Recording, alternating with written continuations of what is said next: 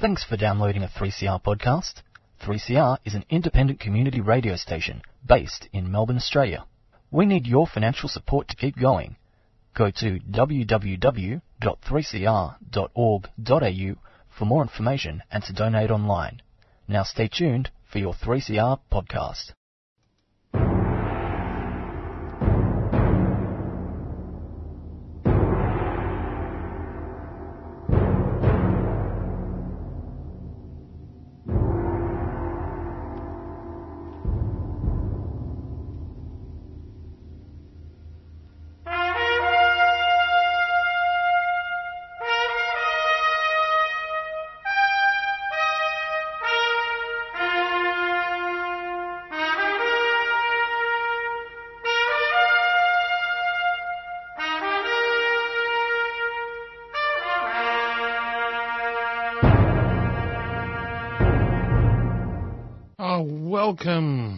The people in the 3CR community. Girls, boys, dogs, cats, cars, bikes, a lot of you. Um, you listen to the Dogs program. We are the Dogs program because we are the defenders of government schools. We're a program in on 3CR that's been going for decades and decades and decades because we need to. Because government schools in Australia are under attack from all sorts of people. Strangely enough, one of the groups attacking government schools is the government itself. So you've got to come to 3CR to find out what's going on when it comes to government schools and what's being done to protect them, what's being done to let them thrive, and what's being done to support them. Um, also, sometimes we have to tell you what's being done to attack them, which is a little bit of what we'll be talking about today. The, to end the program, of course, we always have our lovely great state schools where we highlight a particular school from around Australia, a particular government school that's doing a great job. But there's some interesting things going on here in Victoria, which Jean will be highlighting. We started yesterday talking about some work that Crevett, not yesterday, what am I talking about? We started last week talking about the problems of the government schools in Victoria in terms of funding, and Jean will be giving us some more details about that. But we'll be ranging further afield, not just in terms of places where schools are, but in terms of ideas. Because when you come to supporting government schools, one of the reasons you support government schools, of course, is that it gives the best opportunity to the largest number of people to get the best education they can in the 21st century. That's it. And if we're not in the business of doing that as a country, or indeed as a planet, we've got big problems. Now in Australia, there's all sorts of ways of dividing up children. We divide them up on their race, we divide them up on their ethnicity, we divide them up on gender, we divide them up on age, we divide them up on all sorts of things. And we even have separate school systems that educate those groups of children separately, certainly in terms of income. Uh, we think that's wrong. And we'll be highlighting in a number of ways these strange and perverse situations that turn up in Australia. Um, talking of strange and perverse, um, Mark Latham has uh, started to um, buy into the education debate, and I, I think our listeners might be very interested to hear what he has to say. He was the author of the hit list all those years ago in the early 2000s. Hit list to private schools. Catholic, Catholic Church in Sydney, and uh, look what happened to him. Yes, Yes, well, he's, he's not I- doing that anymore. Not doing that anymore, no. It's all rather interesting. So that's just a bit of fun and games, Mark, Mark Latham. He's in the New South Wales Parliament, but it's still interesting. We'll be talking indeed about bigger ideas, but before we get stuck into that, and indeed our great state school, which we'll be talking about at the end, Jean's got her press release. Yes, and it is press release 800. 800 press releases, which you can get at our website, www.adogs.info. Now, I don't suggest you read them all back to back. Because that's a lifetime achievement award. If you do, if you do read all Jean's press releases back to back, you will be getting a lifetime achievement award, a free book. yes, Contempt of Court, written by Gene. So if you really liked all those 800 press releases, you can hear more about the origins of the of the dogs themselves. Actually, um, however, press release 800 has something very important to say. It's a it's a millennial press release.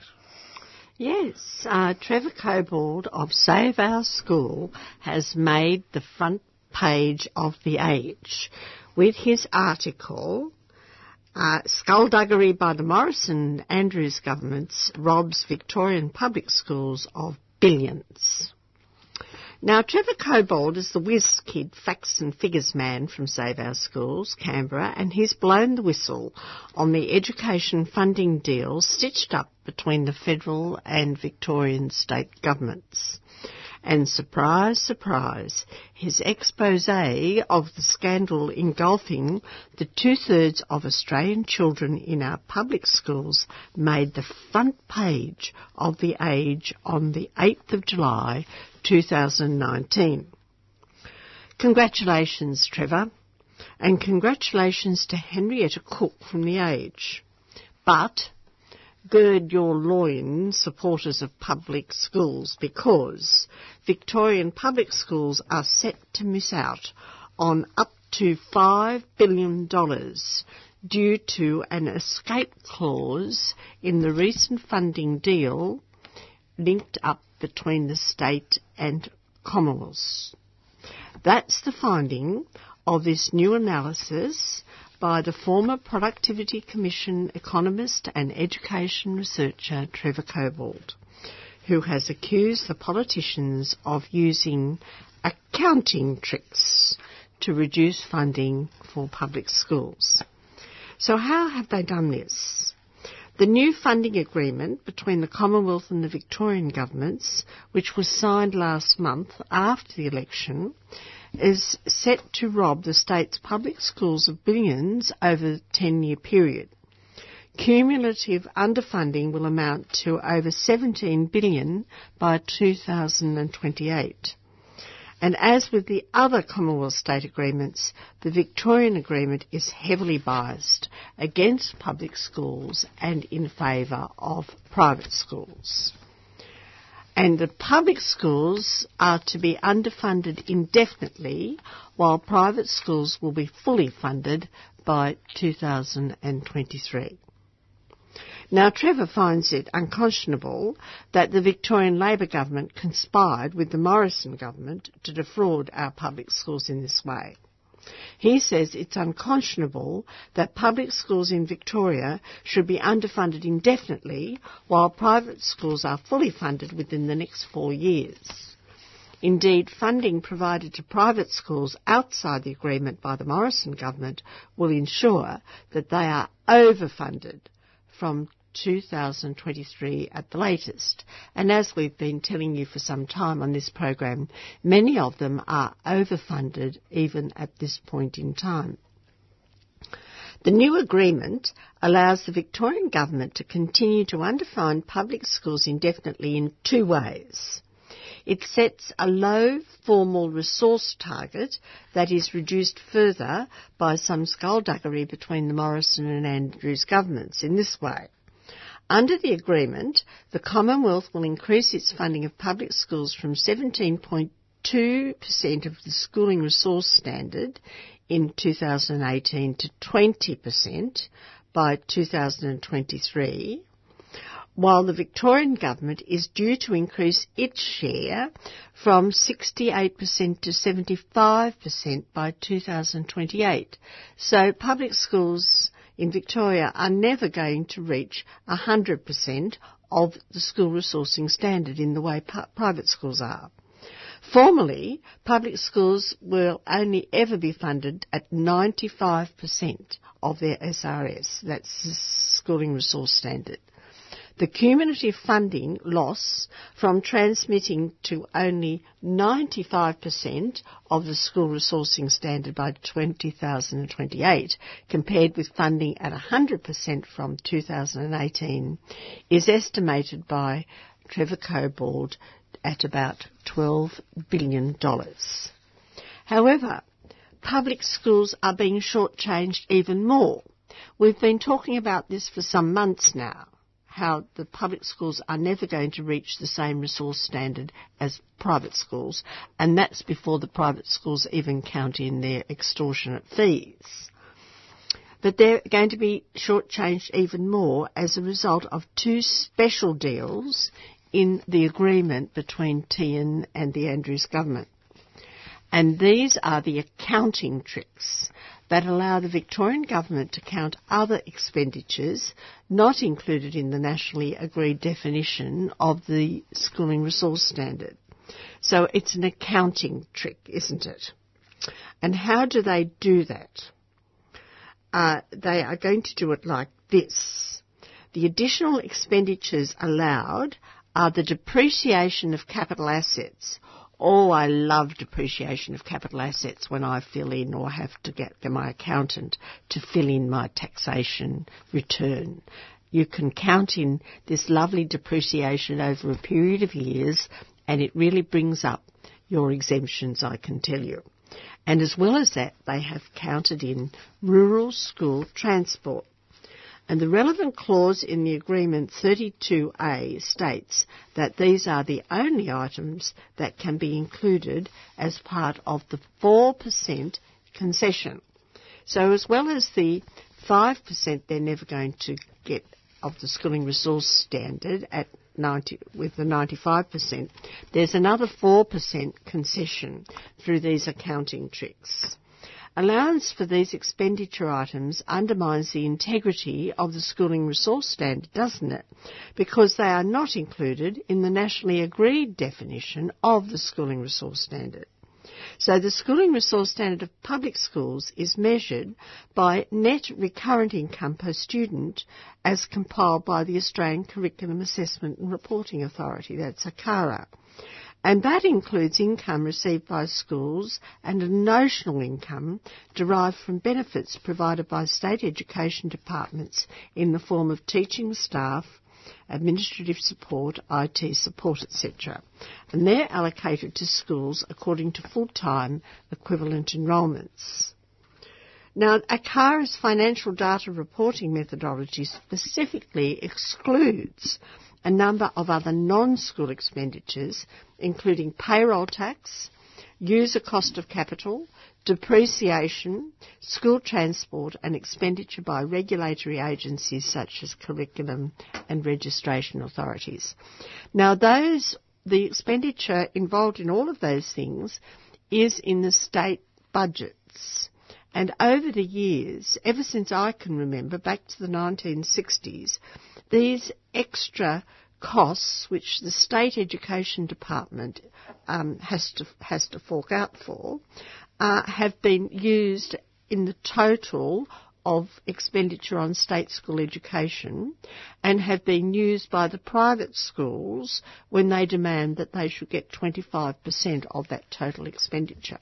So accounting tricks uh, have been used ever since state aid was introduced. So the cumulative loss to public schools from substituting the allowed non-school expenditures for increases in recurrent school funding to 2028 under this special arrangement is estimated by Save Our Schools at about 5 billion. So that's 12 billion plus 5 billion, and that's how Trevor Cobbold says that in the next 10 years, state schools in Victoria are going to be shortchanged 17 billion. One is because they don't have to pay state school children up to the 100% of the resource standard and the other 5 billion is because of these accounting tricks, counting into the total uh, the expenditures, which in fact are enjoyed by all schools, including the um, the, the non-government schools or the, the private schools. But also they have nothing to do in the final analysis with what goes into the schools themselves.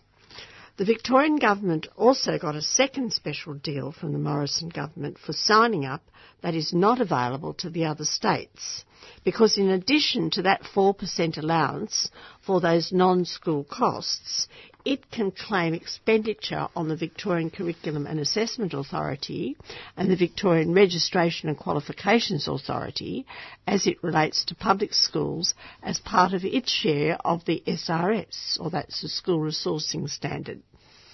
In other state agreements, expenditure on such regulatory authorities is included in the 4% allowance and is not as an extra allowance. In the Victorian agreement, it is clearly specified separately from the 4% concession as an extra allowance.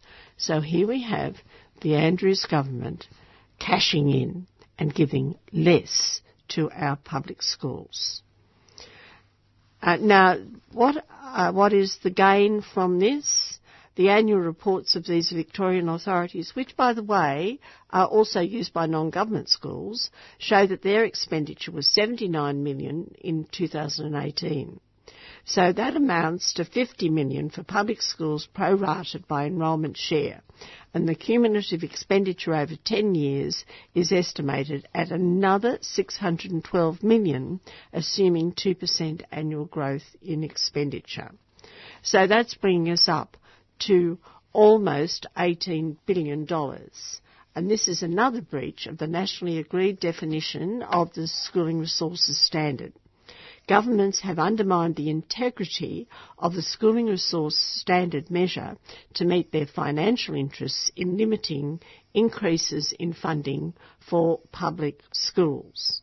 Now, it's the state governments that are responsible primarily for our public schools, and they are selling the children in public schools short in their dealings with the Commonwealth Government. That is, and the Commonwealth Government is only too happy to sell public schools short. So we suggest that you go, you read the in total our press release uh, with all of these uh, figures from Trevor Cobbold because he is an expert in this area. But um, the question then arises: What was the reaction to Trevor's expose? A Victorian government spokesman said that the items included in the standard were consistent with other states, and they said our massive record investment in school infrastructure, uh, and he used the figure of 5.6 billion, when in fact they're going to do something about perhaps 100 schools when we need 200 new schools in a, in a very short time. Federal Education Minister Dan Tehan said it was up to the Victorian Government to explain why it's the lowest funder of public schools across the nation. And Justin Mullaly, the Deputy President of the Victorian branch of the Australian Education Union, said that including spending on other education costs missed the point of needs-based funding. What schools care about, he said, is the actual support they have for children in classrooms every day. Some of the key goals of this so-called education state, not least breaking the link between disadvantage and academic achievement, become difficult when you have funding deals that don't deliver support to the school level to help the students. Mullaly says that there was an astounding lack of transparency about the deal, and it's not yet known how much money will flow to schools across each year of the agreement. We're calling on the Victorian Government to come clean on what the deal looks like over the five years, he said. Well, there's nothing surprising in this, of course, to the dogs. We've been used to these kind of deals which favour the private schools and uh, put the second, the public schools last, uh, since uh, state aid was in, introduced in uh, the 1960s. But in the current situations, dogs note that if the government subsidised so-called private schools are now provided with more funding than public schools, then the only efficient economic policy going forward is to take the private schools over, open them up to all children, and for those who wish to be independent, let them put their money where their rhetoric and their belief systems really are. There were other reactions in to the Age article uh, in the comments section, and after this break, I'll ask Dale to read some of those out to you. Victoria's roadside drug testing program is not about road safety. In last year's governmental inquiry into drug law reform, it was noted that Victoria's RDT program is falling behind on latest evidence regarding impairment. Currently, Victoria Police can charge people for detection of either cannabis, amphetamines, or MDMA. But those detections do not correlate with impairment. Impaired drivers should be removed from the roads, and that's why we're urging an inquiry into Victoria's RDT scheme to ensure that the resources that are currently employed to make our roads safer are being properly used to make our roads safer. Help us refocus road safety onto what makes roads safe. Sign the e-petition parliament.vic.gov.au forward slash council forward slash petitions. and look for the Inquiry into Drug Driving Reform, Petition 117. A 3CR supporter.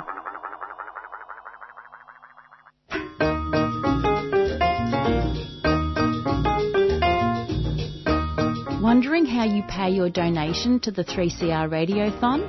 Well, you can do so online at www.3cr.org.au or call us with your credit card details on 03 9419 8377. You can also come into the station at 21 Smith Street, Fitzroy during office hours and pay by cash, cheque or EFTPOS or simply post your cheque or money order to PO Box 1277 Collingwood 3066 and be sure to tell us which program you'd like your donation to go to.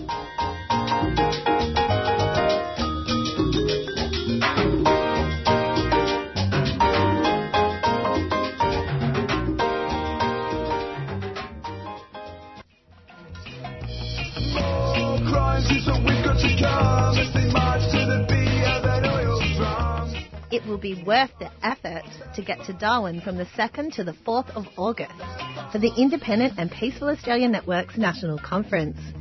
Australia at the Crossroads. Time for an independent foreign policy. Held under the ominous shadow of US China contention and US Australia military exercises for war on China, discussion and speakers will address the social and economic cost of militarism to Australia, the impact of militarism on the environment, and the dangers posed to our peace and security by stationing US troops in Darwin. For more details, head to the Independent and Peaceful Australia Network's website at ipan.org.au. IPAN is a 3CR supporter. Well, we're back to the dogs program on 3CR, 8.55 on the AM dial, and we've just read you our press release 800 about how our public schools in Victoria have been shortchanged uh, by the Andrews government as well as the Tehan government, uh, the Morrison government in Canberra. Uh, the report on it, a very good report, was in The Age, uh, thanks to Henrietta Cook, on the 8th of July. And Dale is going to read us out some of the comments that people made on this scandal, because that's what it is. Thanks, Jen. Yes, there's plenty of comments here. Uh, the first one I've got is from someone calling themselves Socrates, uh, saying, Education is a vicious class weapon in Australia, and our nation suffers as a consequence. Conservatives and supporters of private schools would prefer it if the children of workers still worked in, preferably, coal mines rather than educate themselves.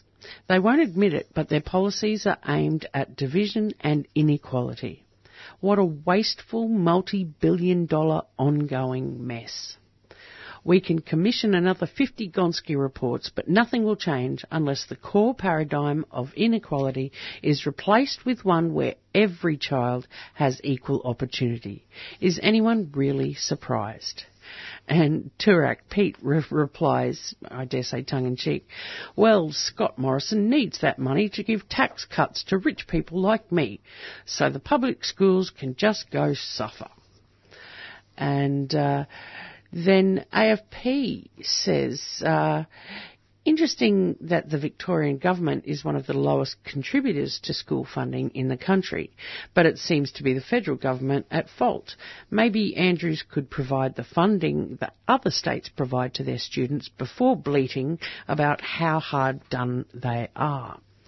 And Beattie says the LNP federal government's meanness and deliberate underfunding of public education continues. Why fund public schools adequately? It might threaten the LNP's surplus. And then A String replies, Many voters have been t- sold the idea that private school education is better, and our pollies are tuned in to this sentiment. It's not a crime to want what's best for your kids, But the reality is that it's not significantly better in terms of educational outcomes. Mm. And private school students tend to flounder when exposed to ter- tertiary education. Essentially, they are less resilient. I suspect private education is popular because it keeps our children away from the great unwashed.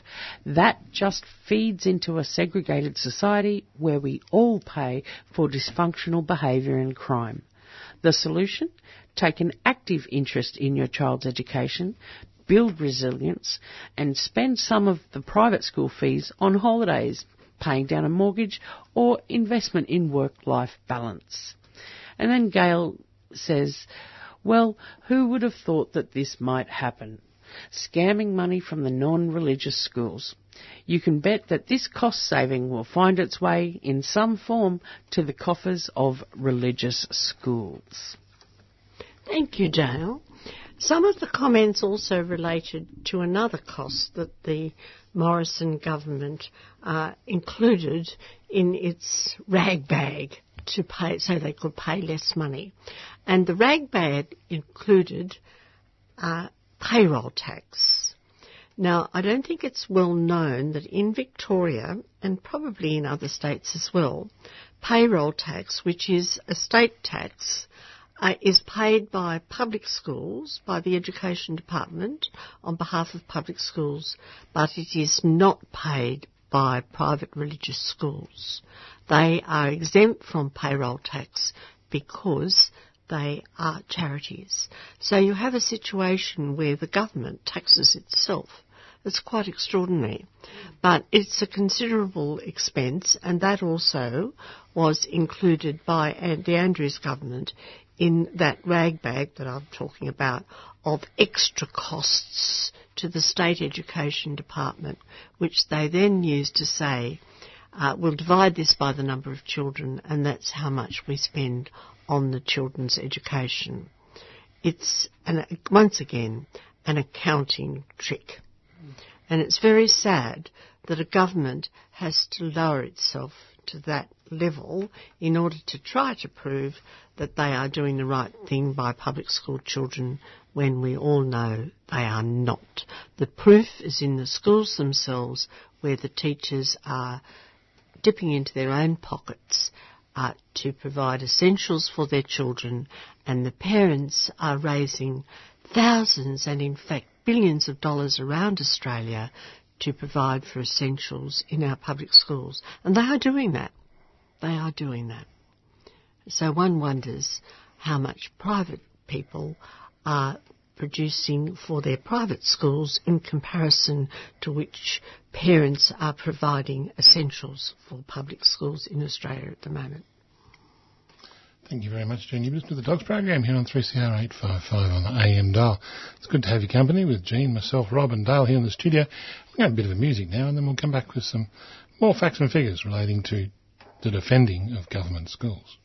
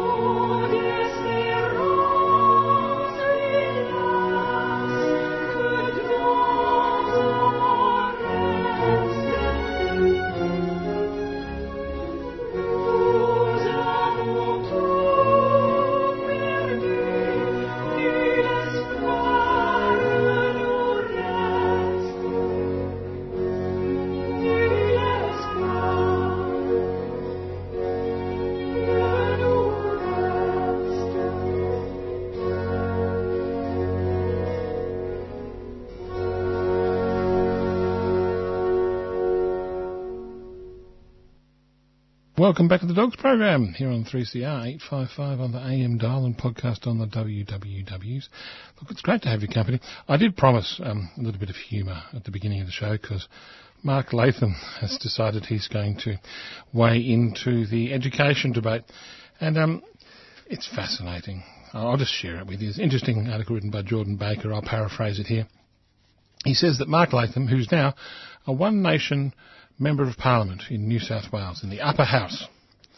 He says teachers and principals should get bonuses if their students perform well and believes students should be given financial incentives to achieve better results.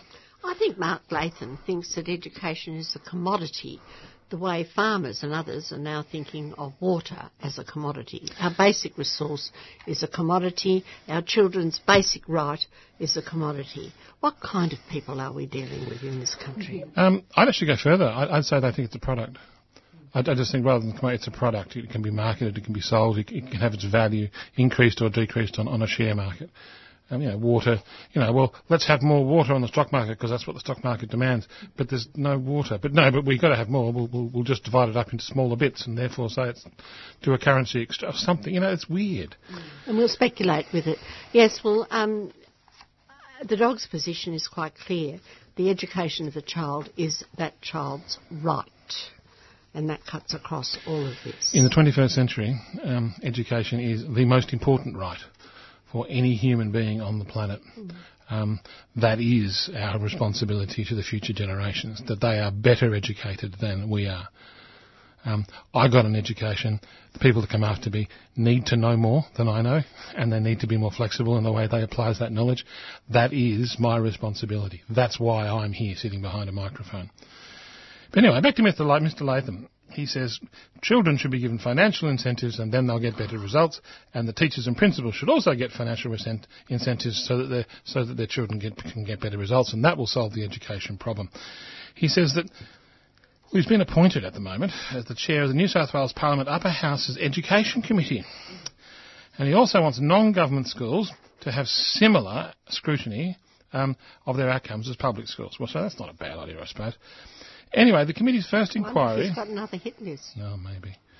The committee's first inquiry will be into how schools measure results. So there you go. Mm-hmm. Yes, if a thing's worth doing, it's worth measuring well, says Mark Latham. how well it's done is completely who cares. Um, he says the prevalence of testing, grading, achievement awards, and performance standards appears to be in decline. He says. Mr. Latham said improving testing results will be one of his priorities. So I can't stop laughing. Um, he says, and I quote, We, One Nation, are wanting to be a positive policy contributor, not spoilers, wreckers, or lunatics. Well, I think he's got a handle on something there. So he's, he's jumping around saying, I'm not a spoiler, I'm not a wrecker, and I'm not a lunatic. Sounds like a used car salesman saying, trust me, trust me, trust me. he says, we've got a role to play in adding some good ideas. Now he says some other things which are equally hilarious. He's a public school boy. He should um, he should go back to his roots out there in the west of Sydney. Oh, I don't know, Mum. I, I don't know him. I, no, I don't pity him either. No, no, I'm, I'm, I'm not. I'm not taking that line. I don't. I don't. I don't have to, because I have here another article which is seemingly unrelated. But if you think that giving financial incentives to children to do well at school and financial incentives to teachers to do well with, with, with, kids in school, then you end up with a system where you take all the kids who are going to do well and you put them in one place and everyone makes a lot of money. Mm. And you take all the kids who you know aren't going to do any good and you put them in another place and no one makes any money and who cares? So that is that is not just financial segregation of aggressive parents wanting the best for their children. That's that that's a whole system designed to create pools of, of wealth. Because a smart child is now worth money. It's worth money to the parents. It's worth money to the teachers. It's worth money to the principals, and they'll be hoarded, and they'll be gathered, and they'll be put together in little rich children farms. Not rich children, smart children farms. Pools of wealth in pockets of poverty. Yeah, and do you know when you put all the smart kids together and do all that sort of stuff? Well, and and then the, and the, of course the way you measure smart is by testing them. You get something called a selective high school. Now in Perth, there is a high school and the high school in Perth is called the Perth Modern School. Now, it is a state school. So, it's a state school, and it is a selective state school, and it's the only selective state school in Western Australia.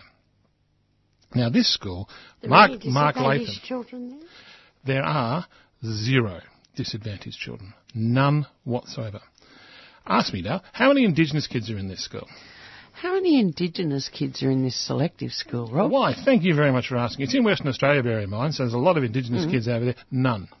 Hmm. Zero. Zero. There are zero Indigenous kids and there are zero children in the lowest quartile. Zero. Ask me how many kids are in the second. Sounds like Haileybury. Oh, no, no, no, no. Haileybury's got nothing on this place. Um, this is a state school, okay? This hmm. is a state school full of smart kids, okay? Yeah, and, and they've been tested to get in there, so they are smart. That, that's not the question. Now, of the not of the bottom quartile. These are these are you know lower middle class Australians in, in that little quartile. Jean, there are two percent hmm. of the children in this selective state school in Western Australia. 88% come from the richest families of Western Australia, and 11% come from the upper middle class ranks. So everything, everyone, 98% of the kids there are rich. It is, in fact, in the entire country. And this is absolutely fascinating. I, I, I just want to share this with you. An article, this has been uncovered by Rebecca Carmody um, by ABC News. She says that, according to the figures, Perth Modern students are the second most advantaged students in any school in this country. There is only one school that has a higher ICSEA value. Only one school in the entire country, and that is Sydney Grammar. How interesting, because I think that Bob Hawke went to this school, which explains something about Bob Hawke, doesn't it? Well, what it was and what it is, as you know, Jane, are very different. Could be. The school's ICSEA value is determined by parents' occupation, level of education, as we know. It is higher than every single other top Perth private school. So if you know Perth, it's they got richer kids than, than St Hilda's, Christ Church Grammar, St John the Thirteenth College, Scots College, and Hale School, all, all in Perth. It is the most economically exclusive school in the entire state, and it's and it's a state school. Do you know? Do you It's know a what selective this school. proves? Don't you? Yes, I do. It proves that there's quite a few wealthy people in Western Australia that realise that the state system's better than the private system. Of course, they do. Yes, the proof. Yeah, well, we know that. Those hmm. of those of the, those of us who. Who, who really do know how the world works, but rich people don't always know how the world works. Now, the, these figures have prompted calls for an overhaul in the highly competitive entry test, because the way you get into this place is an entry test. It's called an ASET over there in Western Australia. Now, of 2,563 students who applied to get in, each year 225 are offered places. So it's immensely exclusive, based upon this test. Now, a particular researcher, Eileen Slater, from Edith Cowan University said, hey, I'm, I'm doing this research. This is just extraordinary. She says, she says, while it's understandable that affluent families would want to access high quality education, he was concerned that genuinely gifted students were missing out because of their postcodes. Because in Australia, your postcode determines your income. They are so highly correlated, you can say one causes the other. So either your income causes your postcode, or your postcode causes your income. Well, you realise and what's I'm- happened- statisticians out there, I'm sorry, I'm crossing a line, but it's just true. Now, that is Mark Latham's world. Now, even in New South Wales, where there's been a very similar trend, they're going, hang on, this is, this is not what these schools are for. Hmm. The Perth Modern School wasn't set up to educate the rich and the elite. In fact, it was set up to educate the best and the brightest. And I'll tell you right now, the rich and the elite are not the best and the brightest. So how do those two things come together? How do you get a situation where the best and the brightest all of a sudden become the rich and the elite? Real estate. Nope. Testing. And testing, testing, and testing. buying and, and tutors. buying tutors. Buying tutors, setting the test, learning for the test, teaching for the test, up to a point. So, Mark Latham, if you want to financially reward rich children for turning up to rich schools and and teachers to get richer from by, by getting places in rich schools because that's where they've all ended up, then um, you're not really interested in education policy. You're interested in something else. I think those two articles for me just, just blew my mind. I went, Mark, you're an idiot. but that's all right. If he was here in the studio, I'd tell him the same thing and we'd argue the point with any luck. Um, I'm going to. There's some really interesting other things I actually want to share with you. One, one is actually about a large idea, a very large idea that's an educational idea, but it's also an idea that affects Australia in general. And the idea I want to talk about is the idea of reform, the idea of educational reform. But we'll but we'll return. We've had so many reforms that are in fact deforms that I'm fascinated to hear about this. An urgent call out to our listeners and supporters. Drew and Steve from the CFMEU VicTAS have been personally fined by the ABCC a total of almost $20,000 for going onto a site to check up on safety standards. The ABCC has also ruled that the CFMEU can't pay the fine for them. If Drew and Steve can't pay by July the 19th, they'll be in contempt of court and will face jail time. To donate, go to unfairfines.raisely.com. That's unfairfines.raisely.com. 3CR is proudly Union Radio.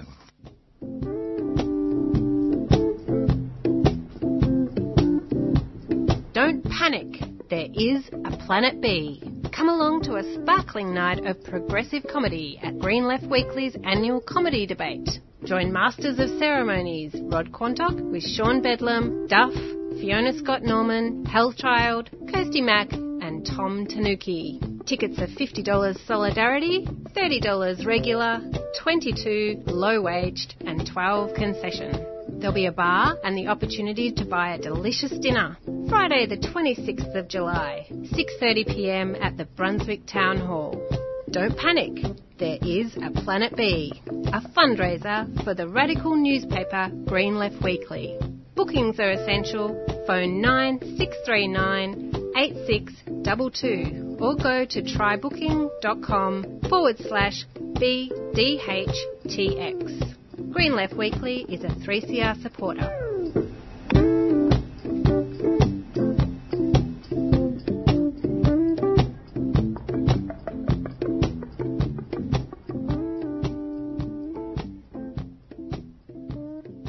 Welcome back to the Dogs Program. Um, I promised just before the other side of those interesting messages that we're talking about this word that's used. Um, the word's reform, and it's been co-opted. Now, reform was co-opted in the early 20th century by various, oh, I think, what, what do we call them today? Cultural Marxists or something? You know, reforming the system, you know, proletarian, this, labour, capital, all that sort of stuff. Reform, labour Goes back to reform. the Reform Acts in England, doesn't Yeah, it? well, that's 19th century. But but but the word's changed, deformed, as as Jean was saying before the break. Very interesting article. It's not very long, but I think it's very pithy and it's worth sharing here because this applies to the education sphere, but it applies to other ideas as well. Richard Denniss um, is the chief economist at the Australia Institute, and he says we need to reform the way we talk about reform, unless we urgently implement reform, reform. It's likely that hardworking mums and dads will lose their job and life savings, and obviously that will be all the fault of the Labor Party and the unions, and anyone else opposed to reform reforms. In Australia, powerful groups act as though they own the word reform these days. Anyone who opposes their preferred changes is labelled retrograde or a hater or of hard-working mums and dads, and you often hear the phrase class warfare as well. Now, words matter. And when a politician and business leader strip words of their meaning, they're really stripping themselves of the ability to change anyone's mind. The word reform simply means change for the better. Arguing that we need to change the tax system, for instance, for the better is like arguing we need to reduce childhood obesity or congestion in cities. Everyone just goes, well, yeah, we agree. The question is what constitutes better tax system or a better industrial relations system or how best to improve children's health. But because those who want to cut company tax rates make it easier to sack workers, um, are afraid they won't be able to convince the majority of Australians that, that, that such tax and IR changes would be for the better, they keep the details of their proposals to themselves and simply call all of this a reform. It's an Orwellian abuse of language, and it works a treat. Neoliberalism's best trick has always been to pretend that there's no alternative. I'm just going to say that again. I think that's a very powerful statement. Neoliberalism's best trick has always been to pretend that there's no alternative. Countries can either have low taxes, low quality services and low wages, or they can become uncompetitive wastelands in which mums and dads fear for their and their children's futures. But of course, alternatives do exist. The countries with the highest incomes, the highest levels of productivity and levels of happiness are also the highest tax- taxing countries, with high levels of public funding and high levels of union membership. While it's easy for governments and businesses to airbrush Nordic countries out of debates about economic reform in Australia, it's impossible to airbrush them from the International Monetary Fund, the World Bank and the OECD league tables. Nordic countries with the weakest determination to cut taxes have the wealthiest economies. Countries with the highest rates of union membership have the highest outputs per worker. But in Australia, facts are disregarded for their well-known left-wing bias. Um, only a month after the Morrison government was re-elected on the basis that its tax cuts would make the economy strong, the head of the Australian Industry Group, Innes Willox, warns it is clear our economy is neither robust nor in good health. This situation threatens the strength of our communities and our ability to continue to lift living standards, they say. Luckily, wonderfully, Willox has the solution to the problem. This is the problem he couldn't actually see before the election. It seems we need, drumroll please, reform. We need to reform our unfair dismissal laws to make it easier to sack people, presumably except for Israel Folau, um, and make it easier to deregister unions. According to Mr Willox, what we seek are a few key measures backed by strong evidence to make the system work better for all, as a reform. Accordingly to the proponents of the new IR laws, the need for change wasn't worth mentioning three months ago, but we ha- now need urgent change, urgent reform. Back to work choices, eh? What better example than the need to reform uh, the way we debate reform could there be? If Australia really wanted to make changes for the better, it might seem to seek to emulate world-class education systems for instance, of the Scandinavian countries, the world-class industrial relations systems that drives German productivity, or the world-class rapid transport systems of Hong Kong or Singapore. If Australian policymakers wanted to start talking econo- taking economic advice seriously, they would introduce a carbon price, stop subsidising pollution, and spend a lot more money on preventative health.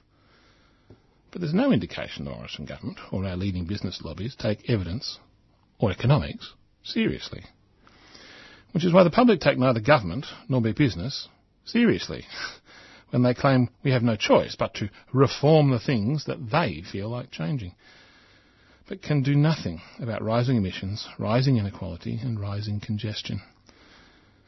The education campaign and the election campaign was the time for business to make their case for change.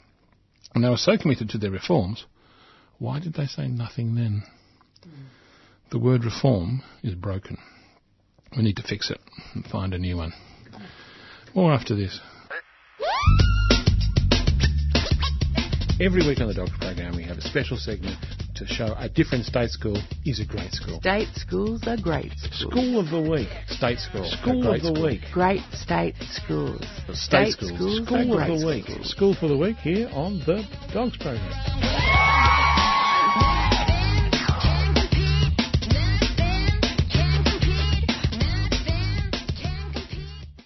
Welcome back, Great State Schools. We're going around the country these days. We were in Sydney last week, at Belmore South, and now we're going to a school that I used to know very well, but it's changed a great deal. I'm talking about a little school down there in Hobart called Albuera Street Primary School. Yes, ladies and gentlemen, I went to Albuera Street Primary School. Not, not that that's very interesting, but I tell you what, the school itself is interesting because it's great. Um, it's in uh, the inner bit of it's in the inner bit of, of Hobart, in a place called Sandy Bay and Battery Point, the two little suburbs next to each other. Uh, they're interesting places. Um, these days, this school is actually full of rich people. it wasn't when I was a kid. Um, well, a mix, actually. It was a mix. Um, 60% of the kids come from the top quartile, but they're going to a state school. And I happen to know there's some private schools around the area that um, a couple of them have died out because this school's fine. yeah, parents, rich kids, poor kids, 2% from the bottom quartile, 10% from the bottom middle, 28% from the middle quartile, and 60%. So the ICSE value is 1,100. They're not poor, but I tell you what, they're interesting. Um, you get, when I say not poor, 32% of the kids that go there come from a background language other than English, which is interesting because that wasn't the way it was when I was a kid either. And there's about oh, there's about 10 kids there that are Indigenous as well. It's a it's a funny little place. There's about 290 kids go there now. Um, that's a bit bigger than when I was around, but then there's more people in the world these days, so I suppose there's more kids in schools as well. There's 20 kids, uh, sorry, 20 teachers, I should say, and about 15 support staff. But the kids that go there are welcome at the door and they're waved off at the end of the day. No one really cares where they're from, apart from if you're from the local area. If you're from round here, you're welcome here. I suppose that's a bit parochial, but I think we can allow a good state school to be a little bit parochial because that's just the way it is. Um, look, it's it's it's in between a lot of things. It's in a little sort of little triangle in between all so many things. But the thing I like about it, because they didn't have this when I was a kid there, they have a little motto for a little primary school, and it's inspiring, creating, achieving. Exclamation mark. And all kids like exclamation marks. Um, look, their core values are achievement, relationships, respect, responsibility, and resilience. So it's you know, standard late, early 21st century stuff. But it's what they do with those ideas. And what they actually say is we want to make things happy. we, want to, we want to make a happy place. Happy is the first word that they use when it comes to what they do. They want to make it safe. And if you want something to be happy and safe, of course, you have to be inclusive. Because underneath every private school I've ever been to, everyone talks about happy, everyone talks about safe, but everyone knows about the evils that lie beyond the boundaries of all the poor people that surround them. but this isn't that place. Inside, outside, the school lives in the community, and it has for decades upon decades upon decades, and it sits nicely in the place it is. What are the results like? They're great. They're fine. In fact, they're above average because there's a lot of rich people there, and that just happens to be the way it is in Australia. Um, which is annoying. It just also happens to apply to this school as well. Compared to similar schools, they're great. They're just fine. Um, about the same compared to the rest of Australia because a lot of rich kids go there. They do really, really well. It's a happy little place. So how much does it cost? I always like to talk about how much it costs because I always find this an interesting thing because everyone goes on about private schools saving money. okay, private schools saving money. These kids, about $12,000 a year each. Cheap as. Less, less than average less than average because they don't need the money. Hmm. Because you don't, because in, in, a primary school you don't really need more than about thirteen thousand uh, dollars. The private school down the road, I happen to know, is on exactly the same amount of money plus parent fees, so they're actually doing it. They're actually wasting money if you're sending your child to. You're wasting your money to start with, but you're wasting government money if you send the private school down the road. Um, what Hutchins or Fan? Fran. Oh my goodness, wasting, wasting, wasting, wasting. Don't do that. And, um, and forget about St Virgil's because there's some. Oh, Jean knows about these schools. Oh yeah, oh, it all, all, comes out. Sorry, sorry, ladies and gentlemen. We're sitting here at 3CR studios in Smith Street, Collingwood, wax, waxing lyrical about no, about, about about the political, social, and educational hierarchies of inner Hobart about 40 years ago. Oh, listen. This is this is this is deeply indulgent. I'm going to stop it. I'm going to stop this conversation right here. and get back to our Albuera Street oh, Primary sorry, School, I Battery Point. I know you do. I know you do. Sorry, this is, sorry, dear listeners.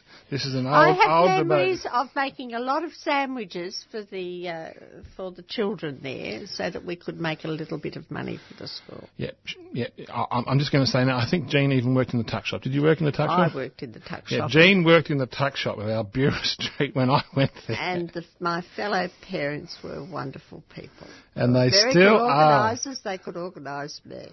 Yeah, they did very well. Yeah, that's right. So, our Albuera Street Primary, you are our great state school. You were, you, you were, and then you continue to be, and I'm sure you will. Oh, and by the way, they're actually, by the way, Move Well, Eat Well School, accredited. So at the moment they have this. Talk, we were talking about childhood obesity before. Not at Albuera Street. No, no, get up and I run around. Very nice sandwiches. My sandwich making skill improved a little. It's still not very good, but it did improve at Albuera Street. And on, on that particular note, I can tell you this is the end of the Dogs program here on 3CR 855 and the AM and podcast on the WWWs. If you have a great state school that can shut myself and Jean up about a school that we, that we will talk about too much, then please call us on 94198377. Suggest a school. I will research it and I will broadcast the great state school that you suggest on air. If you're interested in what we're talking about, you can get hold of us at our website at www.adogs.info. www.adogs.info. And if you forgot to write that down because I was talking too fast, just go 3CR into Google, get on their website, and you can get the link from there. That's 3CR on Google. Or you can go to the 3CR website as well if you know it. 3cr.org.au. But until next week, when we'll have to still be here because government schools still need defending, and hopefully you'll be out there listening too to support us and 3CR. It's until next week. Bye for now.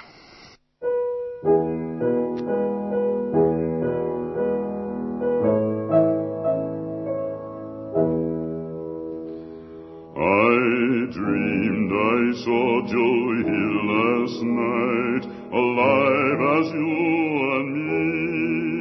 Says I, but Joe, you're ten years dead. I never died, says he.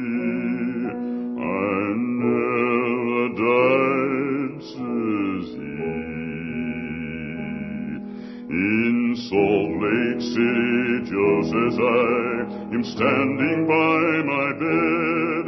They framed you on a murder charge, says Joe, but I ain't dead.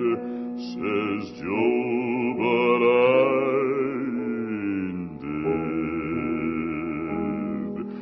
The copper bosses killed you, Joe. They shot you, Joe, says I. Takes more than guns to kill a man, says Joe. I didn't die, says Joe. I didn't die. And standing there as big as life, and smiling with his eyes, they can never kill, went on to organize, went on to organize. From San Diego up to Maine, in every mine and mill, where workers strike and organize, it's there